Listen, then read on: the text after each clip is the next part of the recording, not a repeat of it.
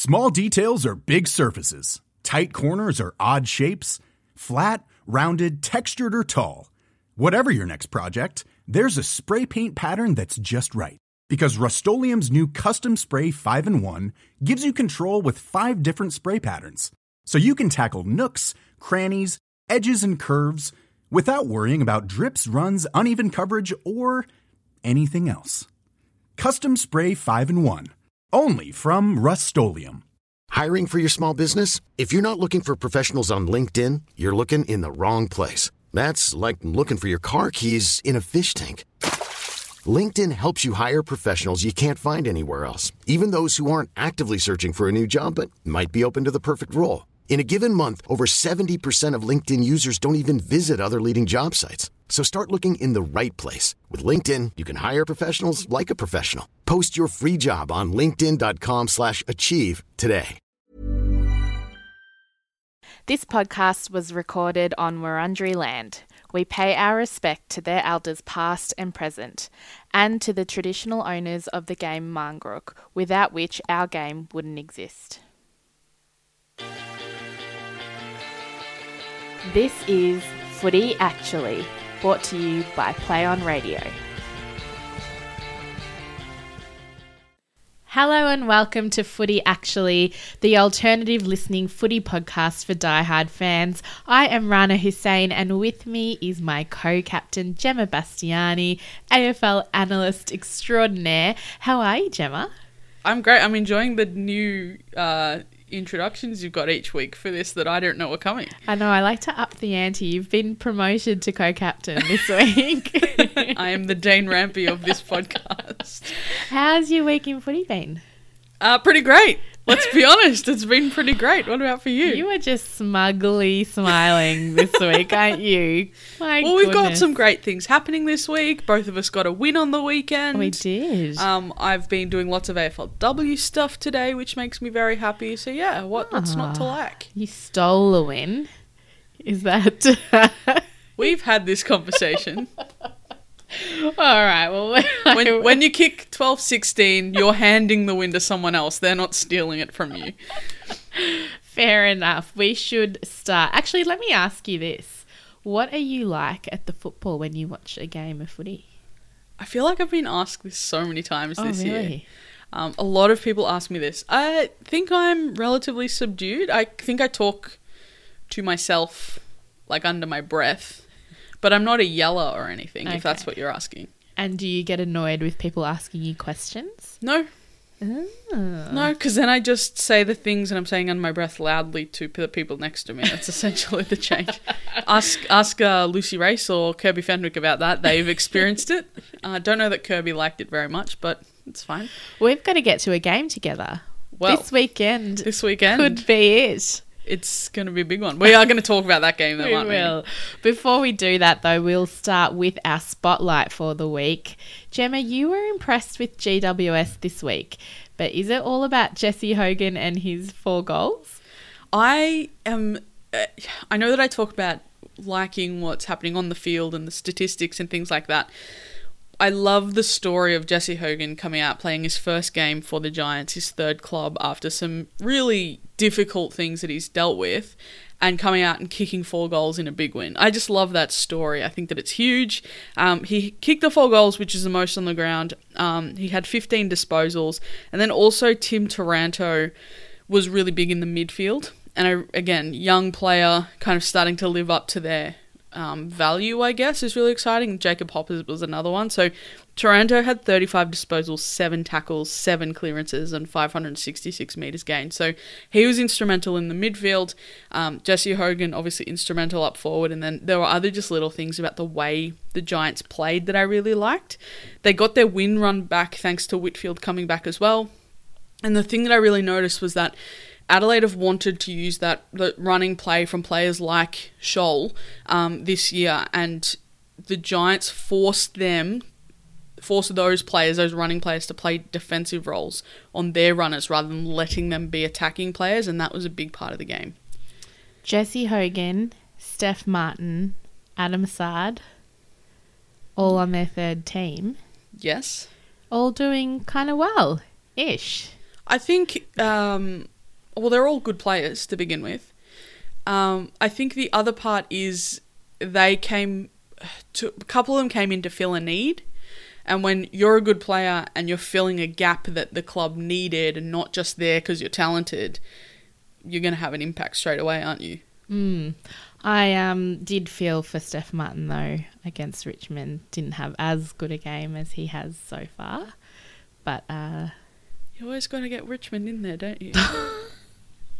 you got called out on. I Oh. I called you out last week. you called me out last week for being a Richmond apologist.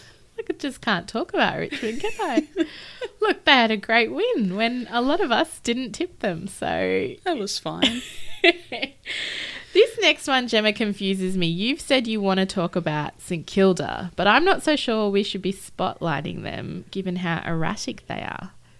We will get to how erratic they are because they are, um, and a little bit later in the show we will talk about it in more depth. But mostly about St Kilda, what I want to talk about is is Zak Jones and Bradley Hill. So they're both players that have come to the club with an assumption that they can do X, and this year have struggled to live up to that. Both of them have struggled not to say the rest of the club hasn't either, but those are the two that have been under pressure.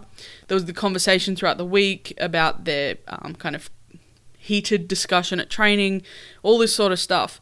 Both of them came out and did it on the field, and that's the thing you want to see. You don't want to see them sparring off at training because they're so passionate that this or that.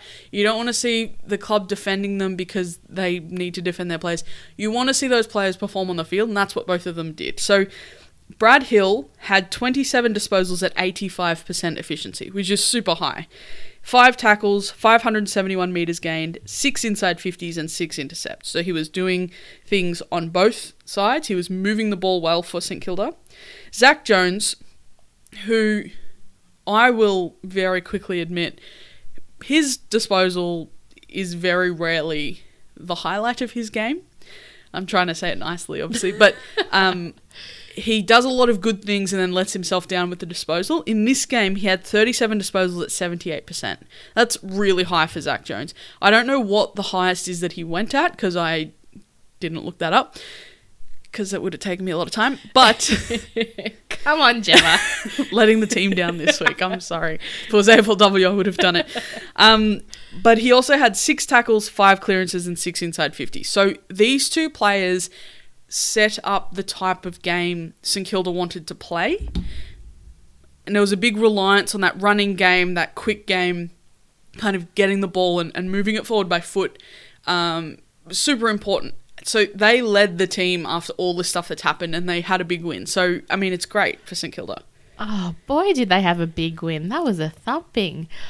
This next team that we want to spotlight, I cannot believe we are still talking about, but we have to spotlight Melbourne. It's the first time in 16 years that they have been on top of the ladder. Yeah.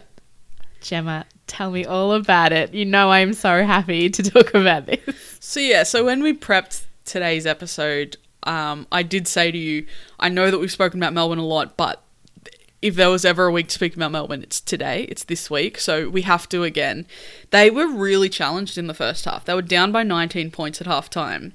Um, Tomlinson was off with an injury quite early in the game. He's the he, this year he's the league's number one uh, one-on-one defender. So heartbreaking. So that's a massive loss.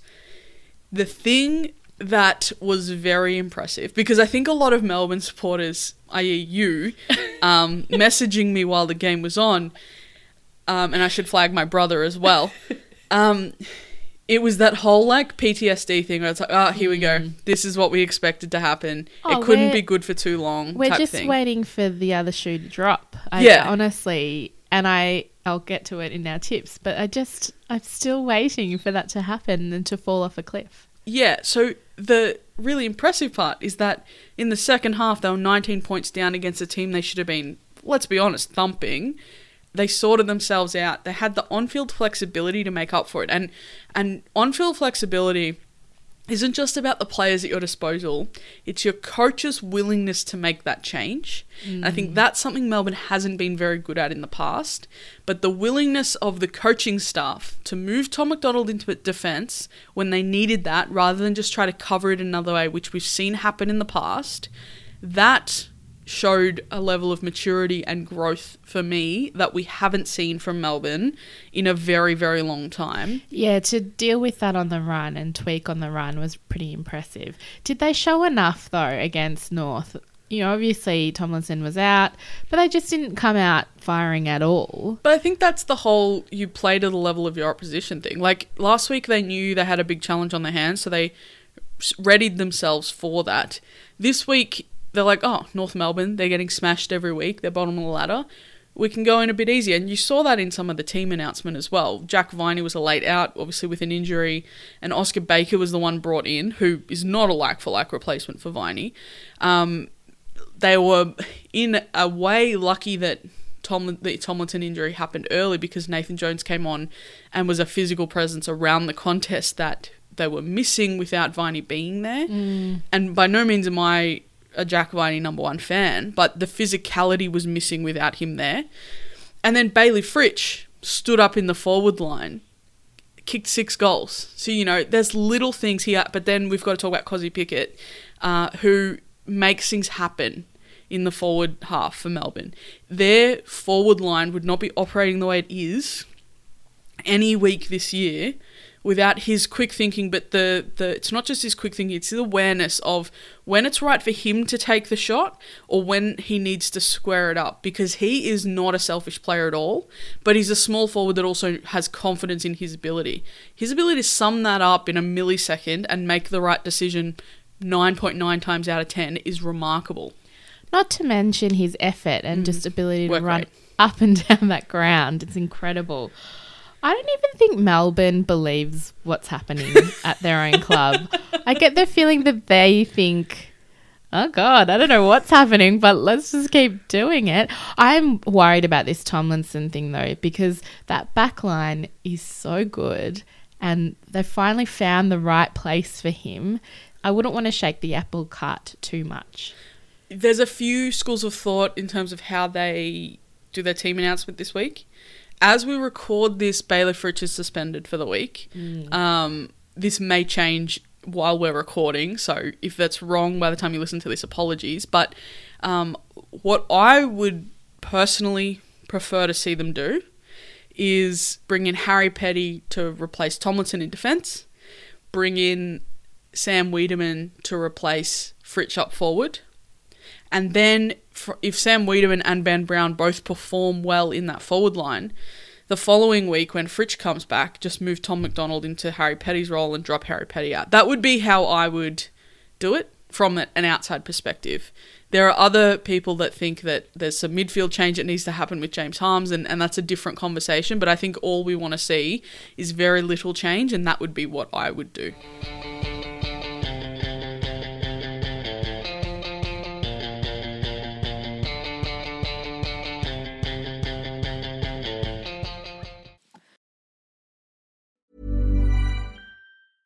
I'm Sandra, and I'm just the professional your small business was looking for. But you didn't hire me because you didn't use LinkedIn jobs. LinkedIn has professionals you can't find anywhere else, including those who aren't actively looking for a new job but might be open to the perfect role, like me. In a given month, over 70% of LinkedIn users don't visit other leading job sites. So if you're not looking on LinkedIn, you'll miss out on great candidates like Sandra. Start hiring professionals like a professional. Post your free job on linkedin.com/achieve slash achieve today.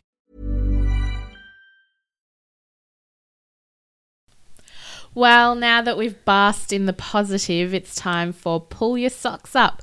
We've got to turn our eye to who could have been better this round. Gemma, who needed to pull their socks up this week? Oh, scoring accuracy. It does my head in across both competitions. And I've just spent a week looking at AFLW scoring and, you know, Melbourne.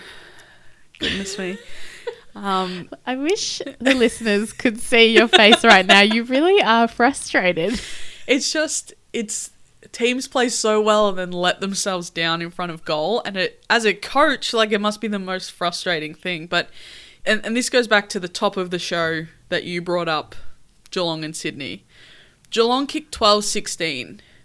A mark in the dying second of a game could have papered over the fact that you kicked 12 16. You know what I mean? So this week, it was the middle of the ground week for accuracy across the competition this year so far. So across seven weeks, this was the fourth most accurate um, round, which in itself says a lot given some of the results. Eight teams scored at 50% or lower this week. Sydney was the highest with exactly 70% accuracy. Adelaide went at 21%. They kicked 415. So, and they weren't the only ones that kicked that poorly. Port Adelaide kicked 514 as well. It's just frustrating because you're creating those opportunities for yourself and then you let yourself down. You really, really are discombobulated right now. You just are very frustrated. I think the reason I'm quite frustrated is because, like, and it's a biased perspective given the fact that I'm a Sydney supporter in the men's competition and the fact that the conversation around the Sydney Geelong game, as you alluded to at the start, was that Sydney stole it because of a poor umpiring decision in the final seconds, compared to the fact that Geelong didn't take their opportunities and could have should have been much further ahead and not have that happen, and the f- way the media run away with the umpiring conversation instead of actually look at what happened during the game to address it, and I think that's why it's frustrating me. I think that's fair, but it also is to do with the fact that the AFL came out and said it was a mistake, that umpiring decision. And so. And Geelong won a game on an umpiring I was mistake earlier in the year. say, actually, that Geelong owed the footy gods a game. So it's sort of like there's no bad karma now. I think we can, you know, reset with Geelong and they're, they're good to go now. But just kick straight. You had 28 shots on goal. All right, you're on blast, Geelong, and everybody Everyone. else. Kick straight is the message. I have someone who needs to pull their socks up, Yeah. and I'm very mad at this person. Is it me? No, it's me. I need to pull my socks up, sadly. I've been calling other people out, and this week I'm calling myself out because I tipped so badly. I mean, I don't tip well in general, and I'm a little bit blase about it, but I only got two right Wow. West Coast and Melbourne. Wow. And every other game I tipped incorrectly. And it just made for a really disappointing weekend of football for me. So I'm this I'm putting myself on blast. I need to be much smarter about my tips this week. I got three right, so see, it was a terrible round I think for everybody. Just a lot of upsets, I guess. I think it's also such a weird season as well. It is, which makes me love it. I'm actually really glad that that's the case. But I just thought, oh, Rana, get it together. Okay, Gemma, guess what? What? The presser is back for, for another week. This is, of course, my favourite segment where we ask the questions we would be too shit scared to ask in person if we were, in fact, in the press conference. What would you ask a coach in the press room, Gemma? Who are you asking a question to? Uh, I'd love to ask Brett Ratten how he goes about addressing St Kilda's inconsistency this year. Because it's not just, oh, they dropped away a little bit this week, they'll get it back next week. The way they're swinging from positive to negative is so out of control. They're Tarzan in the jungle, swinging from tree to tree, I mean, sure. result to result. They've had a margin swing of 90 or more points from one week to another three times this year. That's ridiculous. So they've done it between round four and round uh, round th- three and round four. Sorry, they lost by 75 points in round three, and then won by 20 in round four. That's a 95 point swing. They Between may as well just put their keys in a bowl already. I mean, That's a reference for old people. um, between round four and round five, they so their twenty point win into an eighty six point loss. That's a hundred and six point swing. And then round se- uh, six to round seven, they lost round six by 64, uh, 54 points and ru- won round seven by 69. That's a 123 point swing. Like, that is, how do you address that? So, what is actually happening at St Kilda then? How do we account for that? Obviously, uh, skill level of opponent has something to do with it, but also, you know, the work rate and effort whether it's there or not. A few weeks ago, we were talking about St Kilda having laid, I think it was 20 tackles to halftime or something really low, or 11 tackles to halftime. That's a work rate thing. And we talked about Kozzy Pickett before, how his work rate impacts Melbourne across the field. St Kilda aren't getting that consistent level of work rate each week. Otherwise, these margins wouldn't be as significant. All right, then. Well, Brett Ratten, get back to us, post us your response, and we'll read it out on the pod.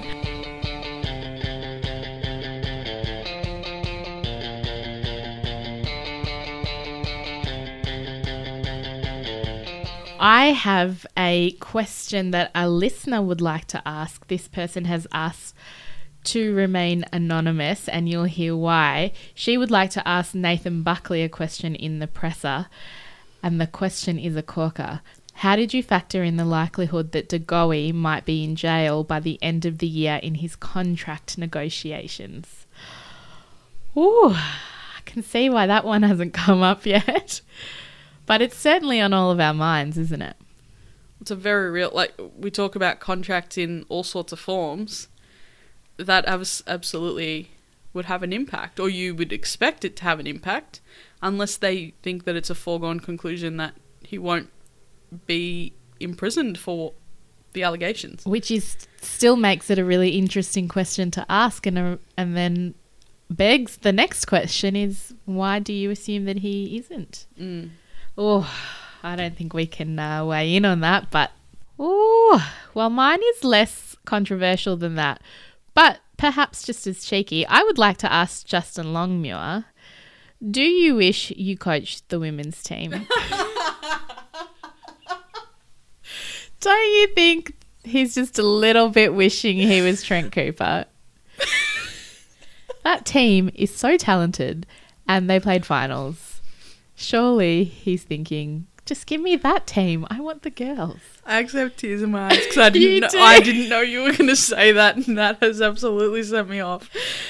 Um, oh, I felt sorry for him watching him in the coach's box. Like just just the disappointment and his head in his hands so much. It's just, I know that they've been dealing with injuries and stuff, but far out that second half. These coaches are really going to hate me. I think by the end of this season. But uh, anyway, if you have a question that you would like to ask, but you would be too scared to ask in person, send it to us on Twitter via at Play on Radio Melb, and we'll read it out. We love to hear them.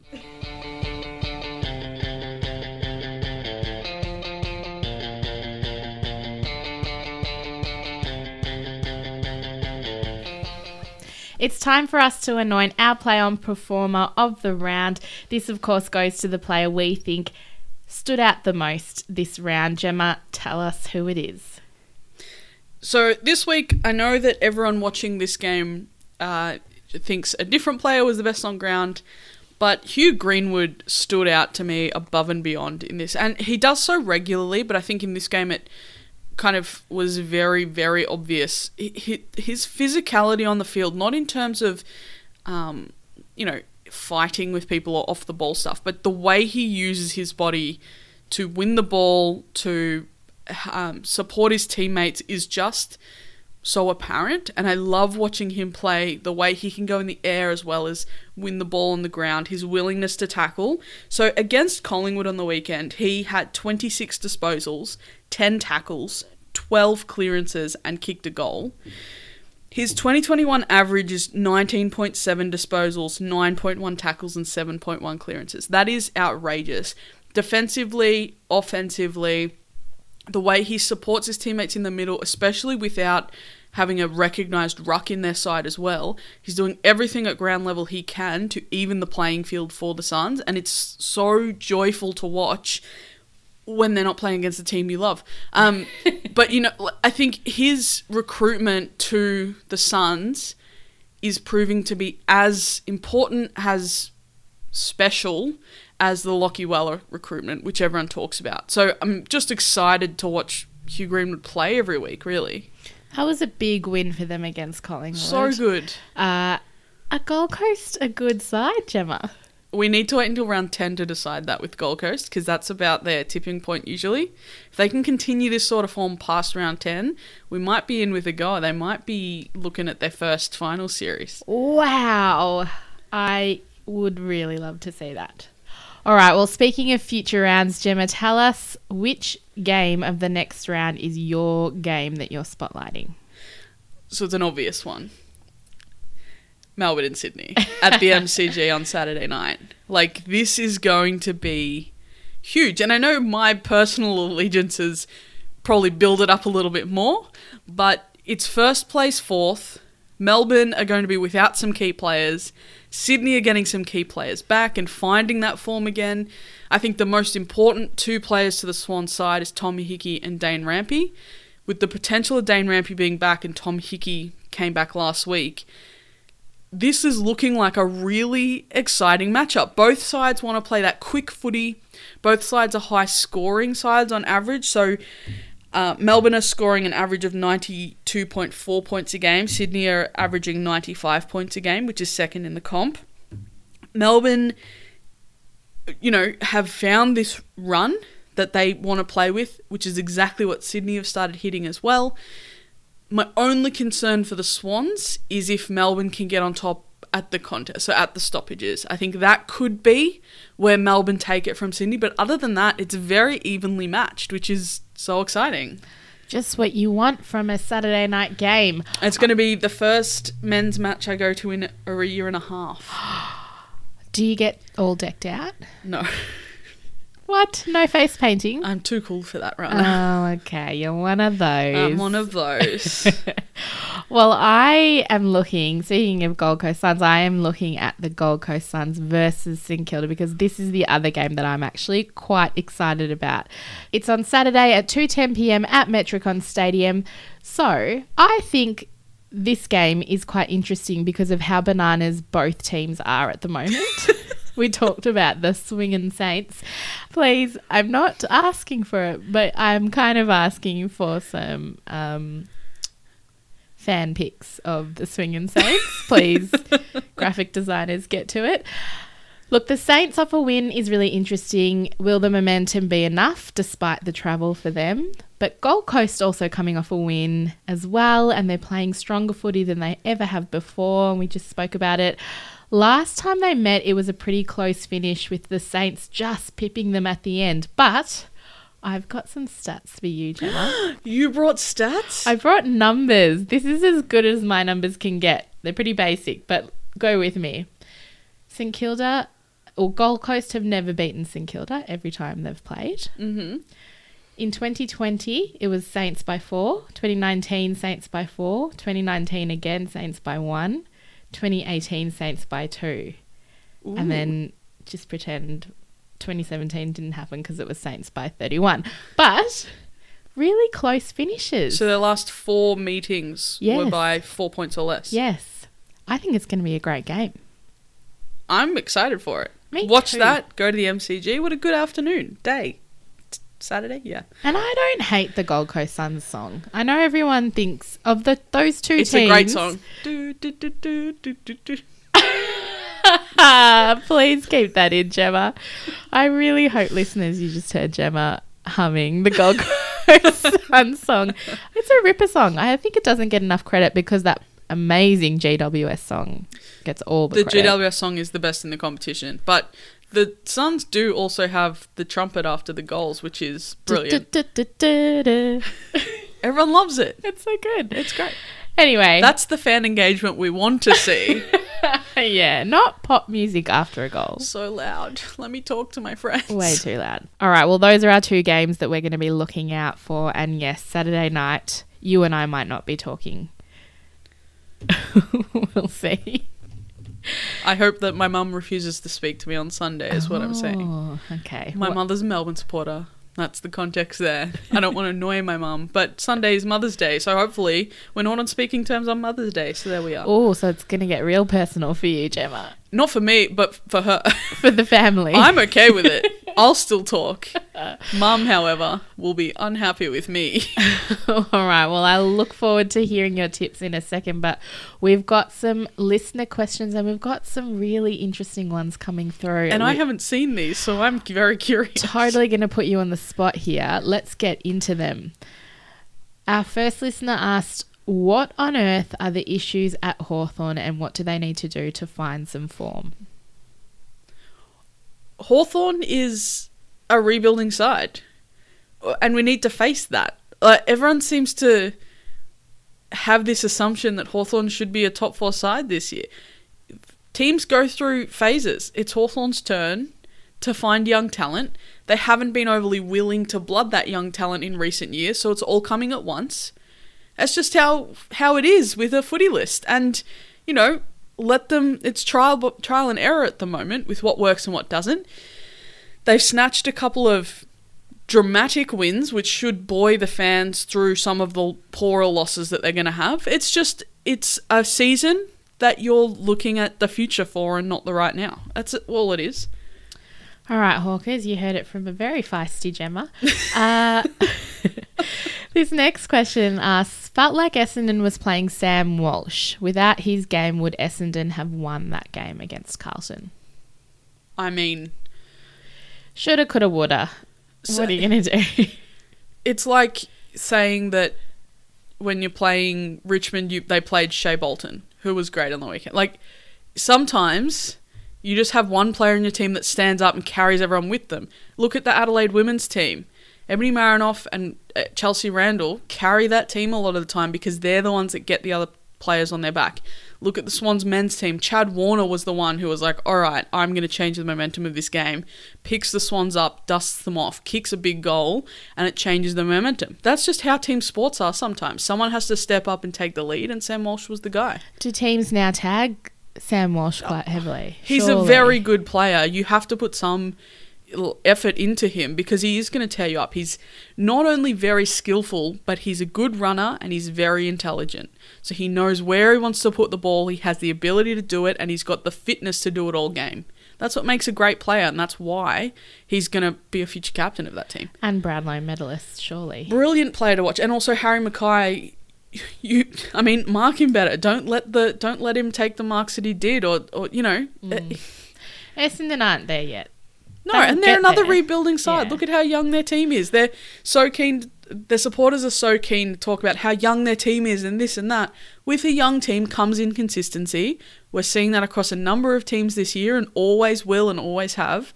That's just what happens when you have a young team. Interesting though, Nathan Buckley said something similar about his own side. Not that they're that young, but that they are not a top eight side. And why is everybody assuming that they're going to be playing finals? Which was a weird comment to make for, about his own team, but it kind of makes sense. They're not the most talented side. What are the teams we've just spoken about? Hawthorn, Collingwood, and Essendon. What are those three teams? Teams in the AFL. Three big Victorian sides that the media talks about needing to be mm. constantly good. Mm. Because it's in the AFL's interest and the media's interest that those teams are the talking point because they have the biggest membership bases. Therefore, they're going to get the most views or clicks or whatever it is, most ticket sales. So if those teams are doing poorly, they want to address it quickly because they want those members to still be coming to games. If they're playing poorly, less members are coming to games, right? It's capitalism. Oh, the big C word at the end of the pod. Wowza, we've really gotten there. Can't believe we made it.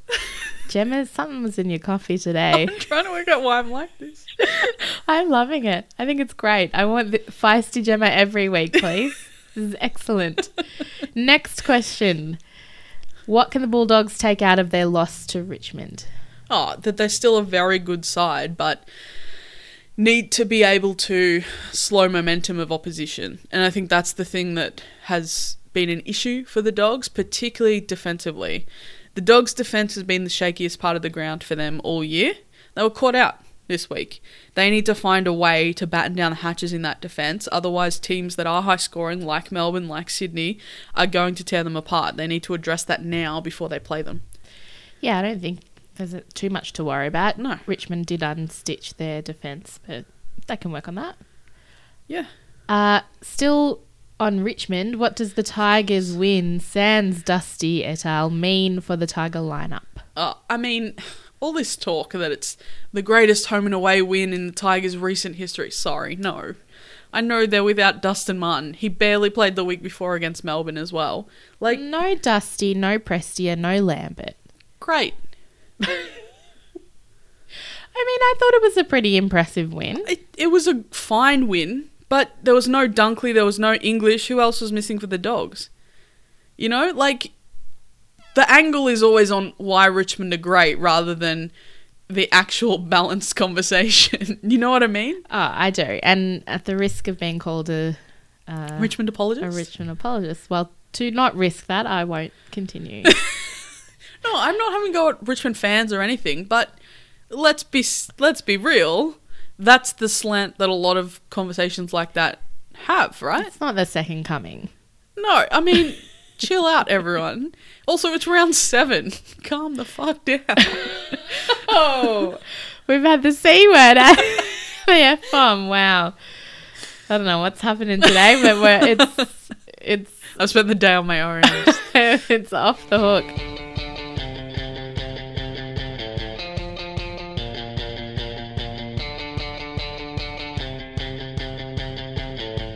All right then. Well, we better wrap this up, given the swear words are I'm sorry, everyone. rolling out. Uh, but we'll get our tips before we finish up. Friday night, Richmond versus Geelong, the grand final rematch. Oh yeah, it is, isn't it?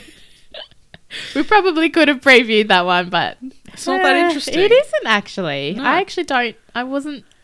I'm not really that interested. No, uh, I'm gonna tip Richmond, but I've tipped Richmond as well. the, I think Geelong want to play that possession football, and it's really interesting because if you look at the way North Melbourne's women's team played this year, that's how Geelong Geelong's men are playing, and What really lippy on the field?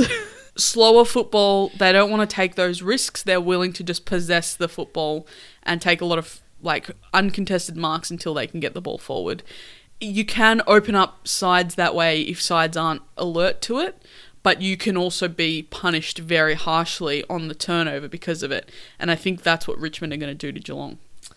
you heard it here first. Saturday, GWS Giants versus Essendon. I have tipped GWS. So have I. Uh, Toby Greene's going to kick 12. He's gonna kick ass. Uh, Gold Coast Suns versus St Kilda. We talked about this already, but we didn't get your tip. Who do you think's gonna win this?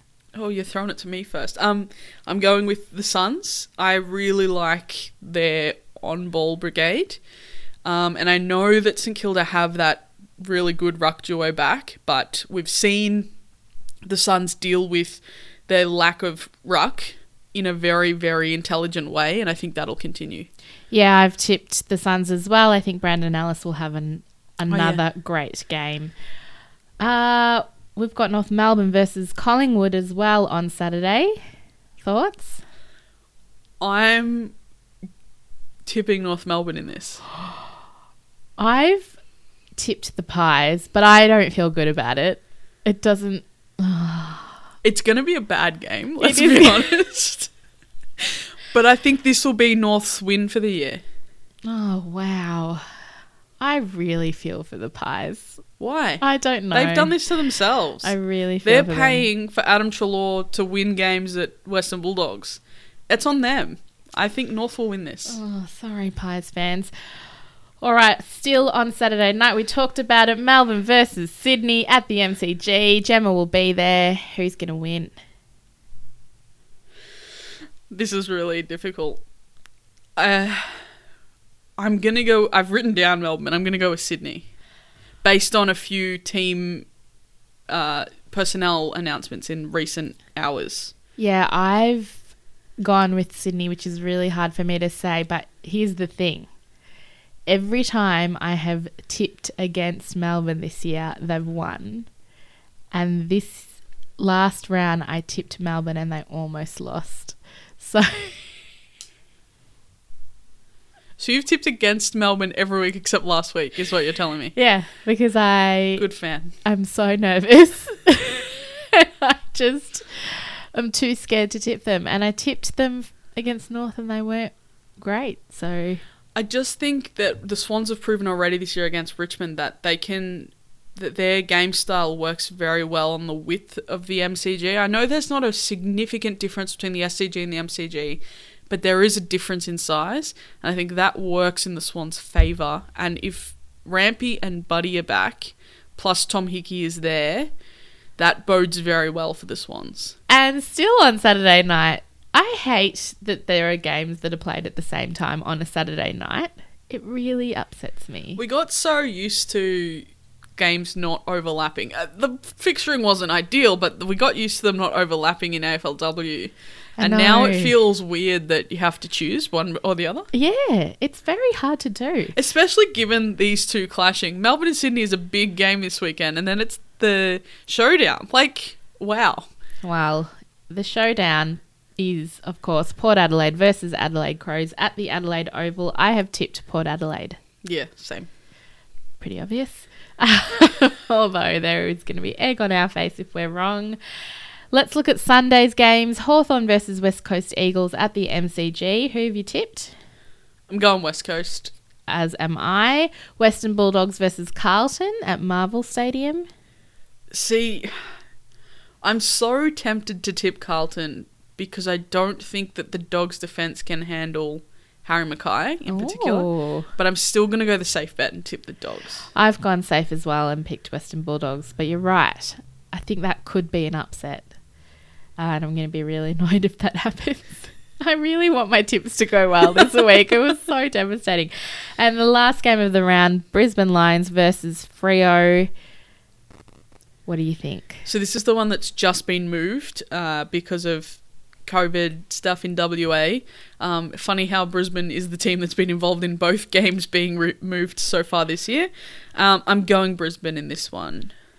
Yeah, as am I. I think it's another no brainer here, but you never know as this Literally. season is showing no us. clue. All right, well, that's it for today's episode. If people want to find you, Gemma, how can they? I'm at GL Bastiani on Twitter if you want to talk to me.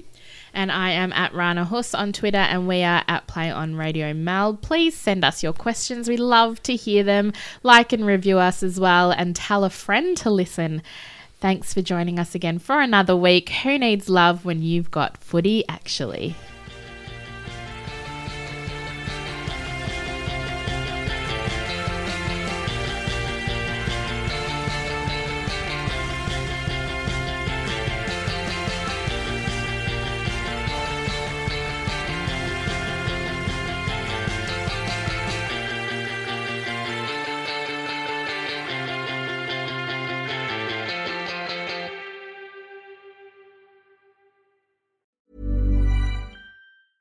The biggest names in tennis are coming to Paris for the most anticipated Roland Garros in years. Tennis Channel Plus is your place to watch. Stream every court from your phone or smart TV live in HD. Experience three weeks of unparalleled tournament access as the world's top players in tennis face off against each other. Will the veteran champions continue their dominance, or will a fresh face emerge to challenge their legacy on the clay courts? Daily live coverage of this epic showdown begins Monday, May 20th. Don't miss a matchup. Stream it now with Tennis Channel Plus to be there when it happens. AdWanted UK is the provider of single source media data for agencies, media owners, brands, and academic institutions. And thanks to our rebranded news offering called The Media Leader, we can also lead the way in championing excellence and inclusion in the media industry. To find out more, simply visit the-media-leader.com to subscribe to our daily bulletins. The Media Leader from AdWanted UK.